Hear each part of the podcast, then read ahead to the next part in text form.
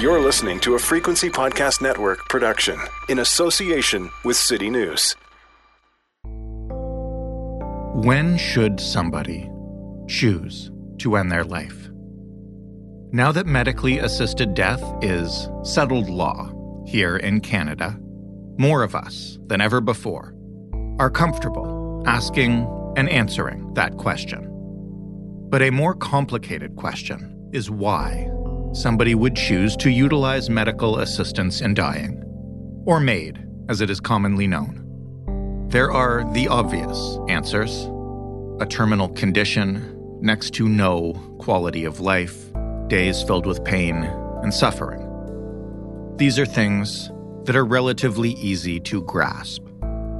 But as this law evolves, like any other law, more complex situations arise, and the discussions can get much more complicated. Recently, the case of a woman with multiple chemical sensitivity requesting MAID provided an example of just how complicated. This woman's condition was reportedly exacerbated by her living situation, and she could not find any housing she could afford that would accommodate it. She saw no end in sight, so she made her choice. But what if she had a right to affordable housing? What if the government was required to provide it? Would that have changed her mind? Next year, MAID will become accessible for people wishing to end their lives for the sole purpose of mental illness. This will add another level of complexity to these already complicated discussions. But that last word there is key. It's the discussions around the end of life, or more accurately, our reluctance to have those discussions, that makes already tough situations tougher. So, let's talk about that.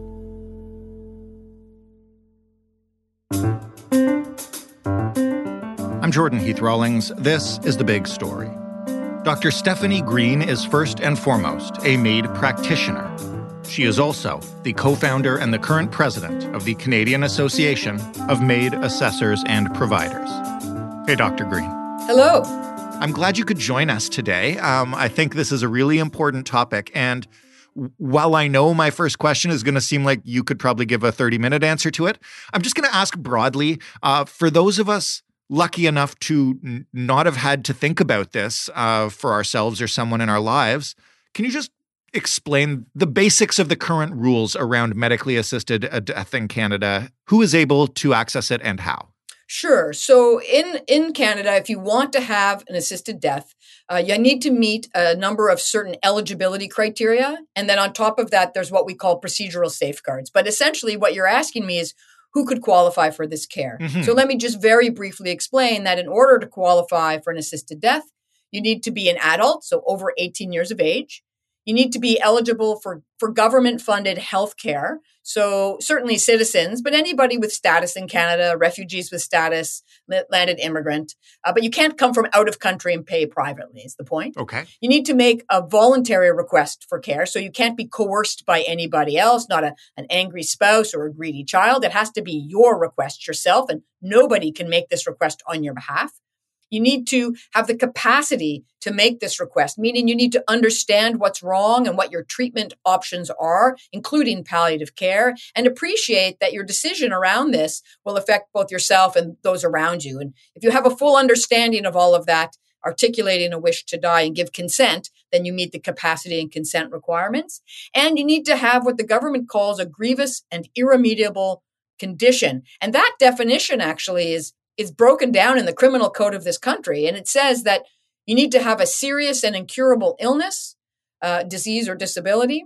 You need to be in what's called an advanced state of decline in capability or an advanced state of decline in function, no longer functioning the way you used to before your serious, incurable illness, disease, or disability.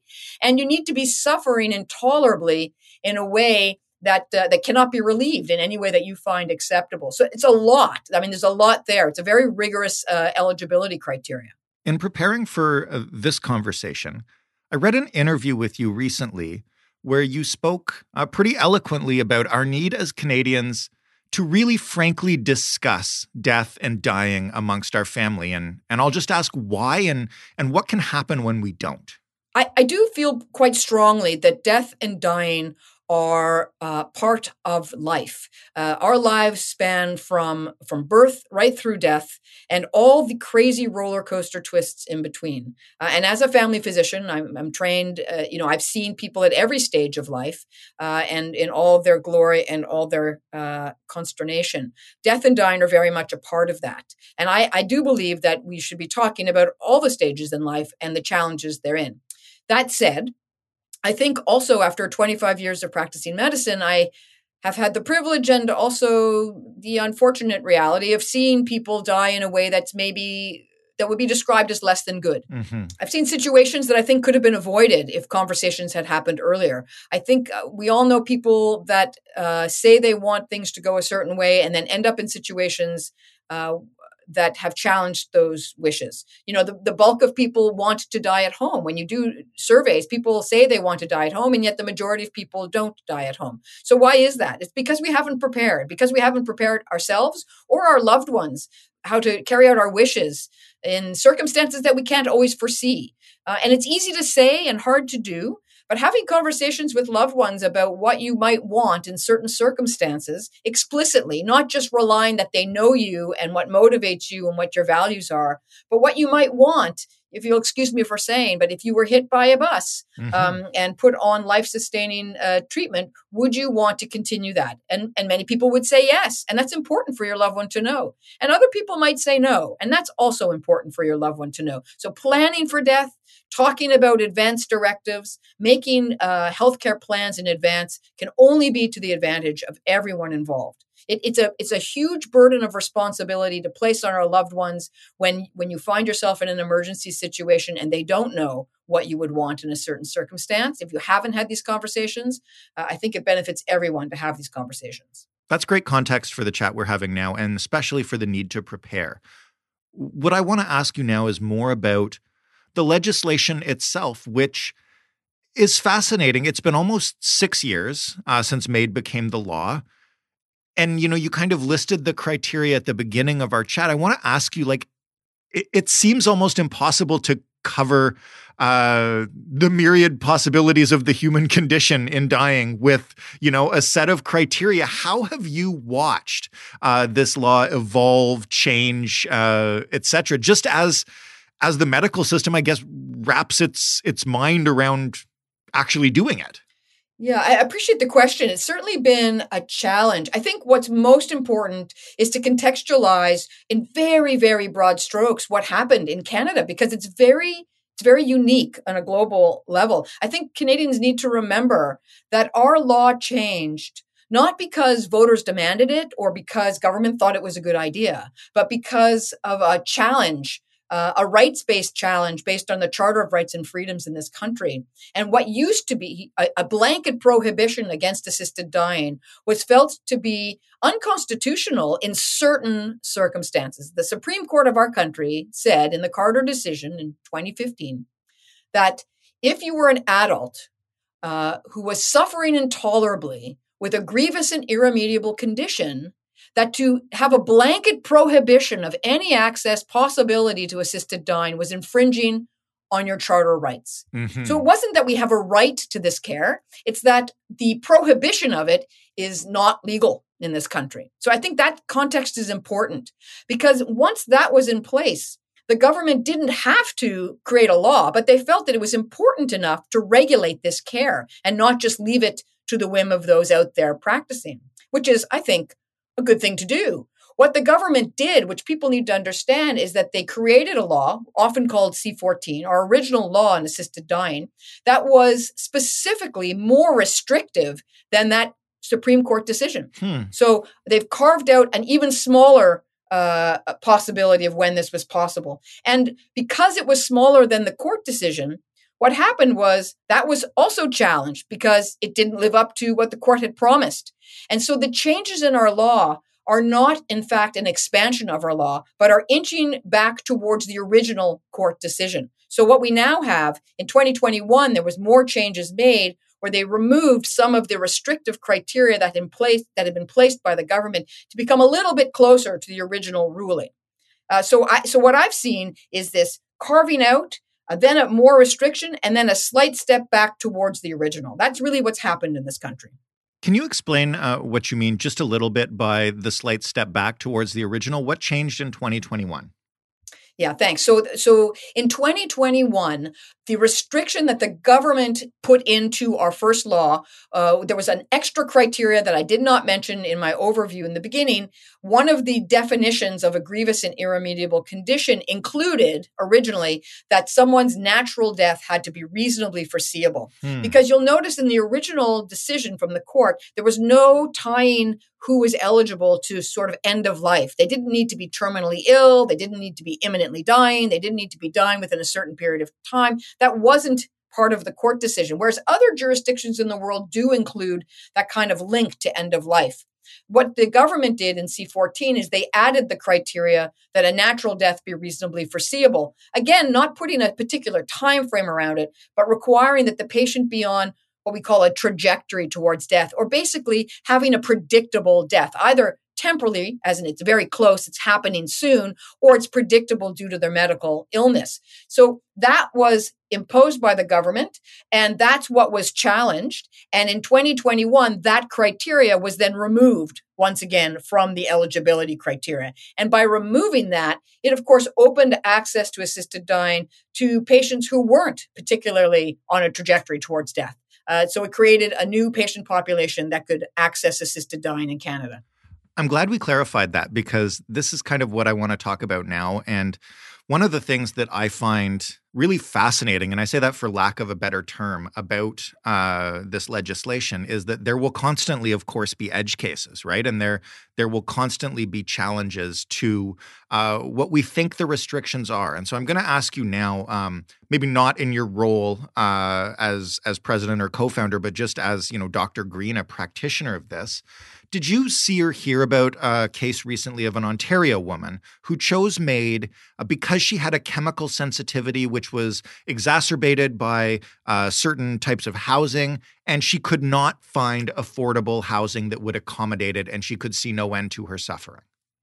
Yeah, I am. I, I've read the, the the newspaper reports, the media reports. I'm not intimately familiar with the case, but I am familiar with uh, some of the clinicians involved, and certainly have read what other Canadians have read about that story. And and and and you won't be surprised to know that, of course, not all the details can can ever be parlayed accurately in one story and of course there's much more to the story than just the housing issue but yes i am familiar with that with that case to some degree what I want to ask you about it is not uh, not necessarily for the details of of that case because I do take your point. Um, but what I'm curious about is, you know, is there a line between suffering that certainly has no end in sight and can't be alleviated and is you know directly uh, making someone's quality of life so miserable that they would choose this and suffering that you know theoretically could be alleviated if the government or someone else would step in with just money. When we're talking about making a decision to end your life um, because you can't afford housing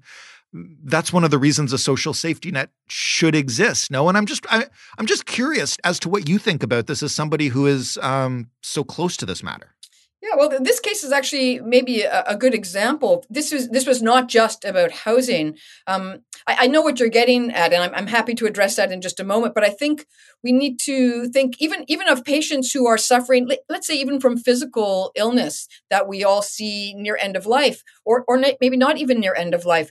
There's there's always hope. Mm-hmm. There's always mm-hmm. hope that we can do better. There's always hope that we can add more resources or find a new cure or find another pill that might help enough that their suffering would be reduced enough that they wouldn't want to end their life. Right. I mean, I have to tell you that the people I help, whether their death is reasonably foreseeable or not, none of them come to me and say, I really want to die. That's not what I hear from my patients. Yeah. My patients tell me, I would like to live longer, but I, I can't. This is not living. I'm in a situation where I'm suffering intolerably, and this is no longer tolerable for me. This is this is existing in some way that is intolerable. So I, I always wish that there's that they could hang on longer, that I could offer them more, that there was a magic pill that I could offer them.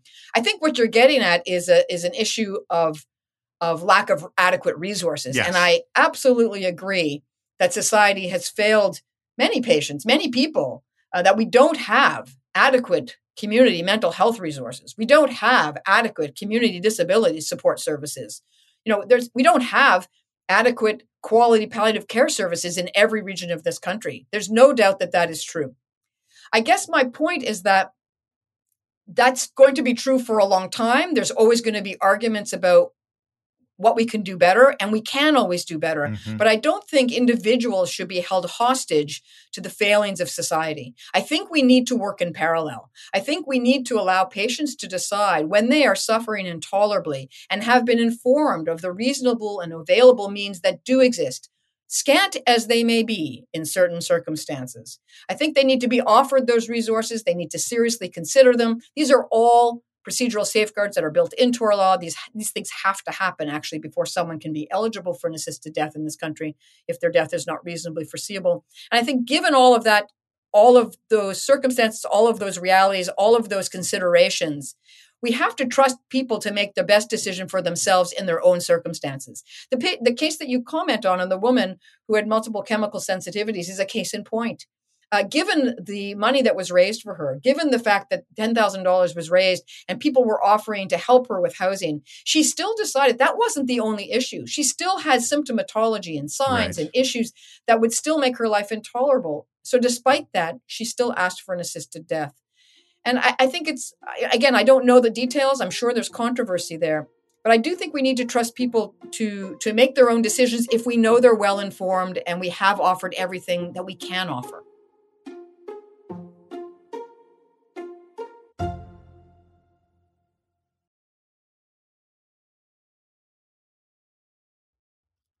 That's a great answer, and uh, not least because it, it provides a nice segue into the next question, which first I'm going to ask you to outline because there is another change coming to this legislation uh, in 2023. Can you can you run us through it? Sure. So the when the changes were made, when amendments were made in 2021, we talked about removing the criteria of uh, natural death being reasonably foreseeable. Now that that has been removed from the law, uh, the government did recognize that new po- patient populations might step forward to act, try to access MAID.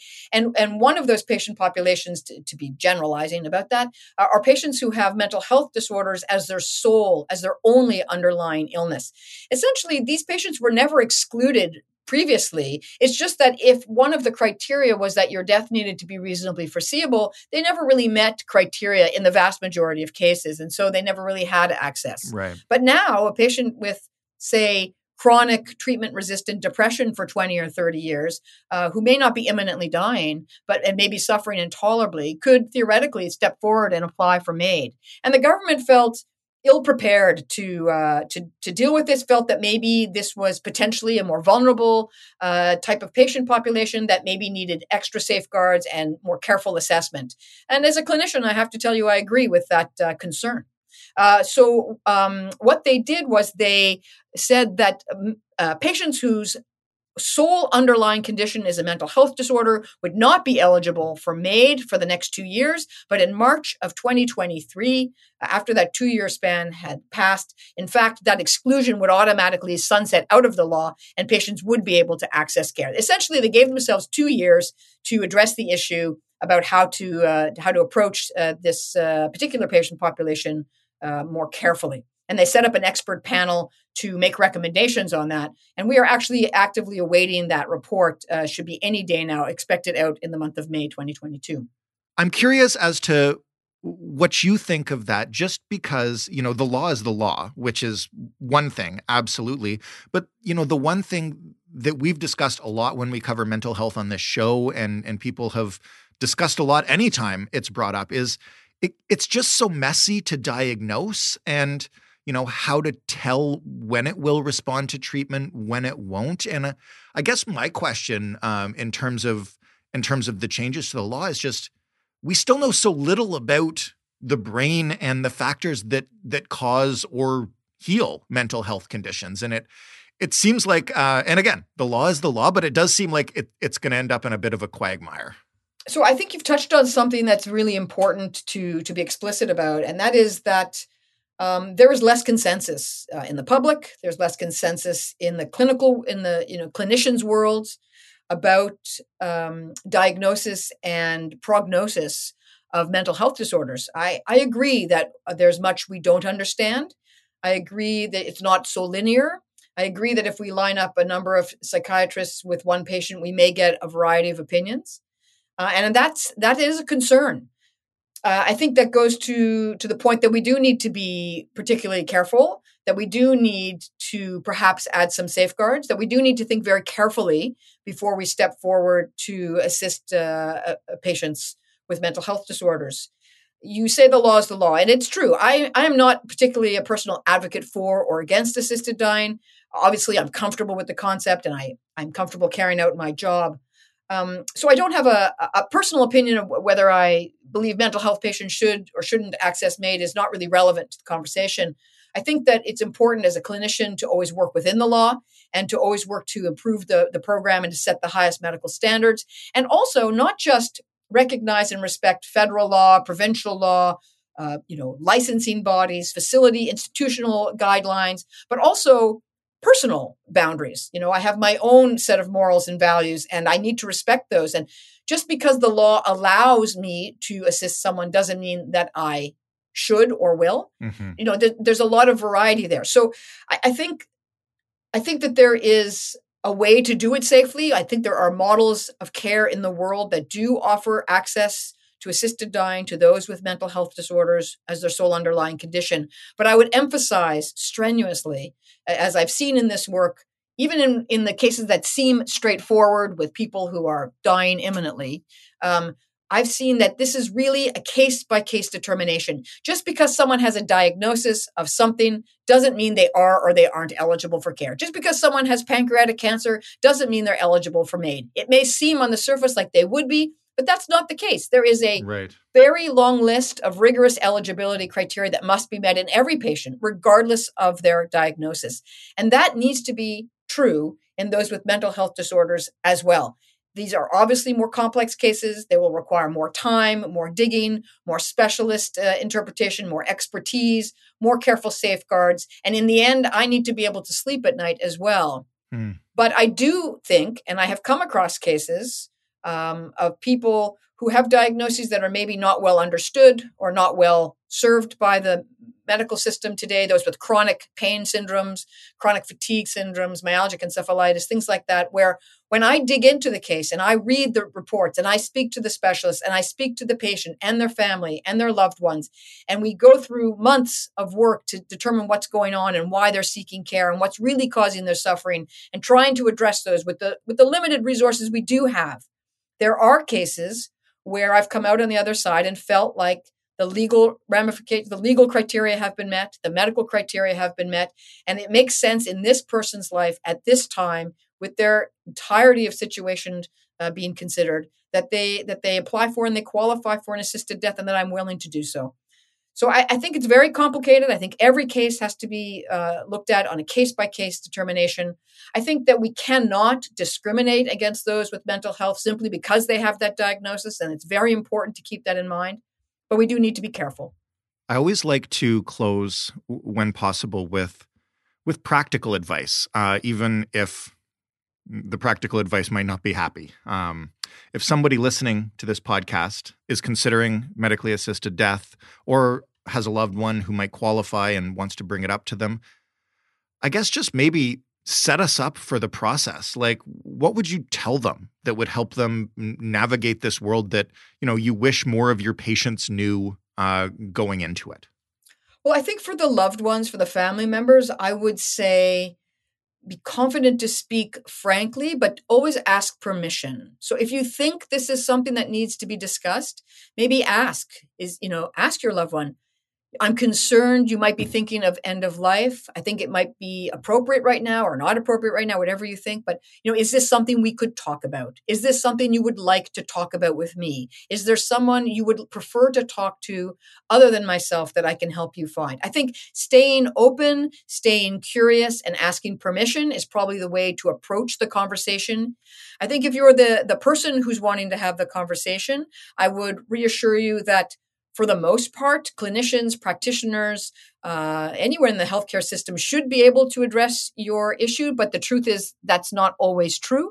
Uh, in almost, I, in fact, in fact, in every jurisdiction in this country at this point, there are MAID uh, coordination centers and information centers. You can literally Google the name of your city and assisted dying. You'll probably find a website, contact information, um, a line you can call, an office you can contact. Uh, somebody who can give you advice. Um, if that fails for any reason, you can reach out to advocacy groups like Dying with Dignity Canada. You can certainly contact the Canadian Association of MAID Assessors and Providers. We'll put you in the point you in the right direction. We don't do that work, but we'll point you in the direction of someone who can answer those questions for you. Uh, it's important to know that clinicians can refer their patients, but patients can also self-refer for this type of information if they're not getting it uh, where they thought they might. Dr. Green, thank you so much for this. I feel like I really understand this issue a lot better. Thanks for the opportunity to chat. That was Dr. Stefanie Green. And that was The Big Story. For more from us, head to thebigstorypodcast.ca, find us on Twitter at TheBigStoryFPN, or email us hello at thebigstorypodcast.ca. And finally, we now have a voicemail box where you can leave us messages that we'll listen to, maybe even play on the show. In particular, our 1000th episode is coming up in about six, seven weeks here. It'll be on June 20th, and we are looking for feedback from you guys. Why you like this show, why you hate it, any interesting anecdotes. Did you swerve off the road and into the ditch because you were so gripped by an episode of The Big Story? Did you bond with the love of your life over an episode on climate change? Did you listen to an episode on taxes and money and save yourself enough to buy a house in Toronto or Vancouver? Just kidding, that's impossible. No, you didn't. So please give us a call 416 935 5935. That's 416 935 5935. I've always wanted to spout off numbers in a commercial like I'm selling pizza, but we can't wait to hear from you. Thanks for listening. I'm Jordan Heath Rawlings. We'll talk tomorrow.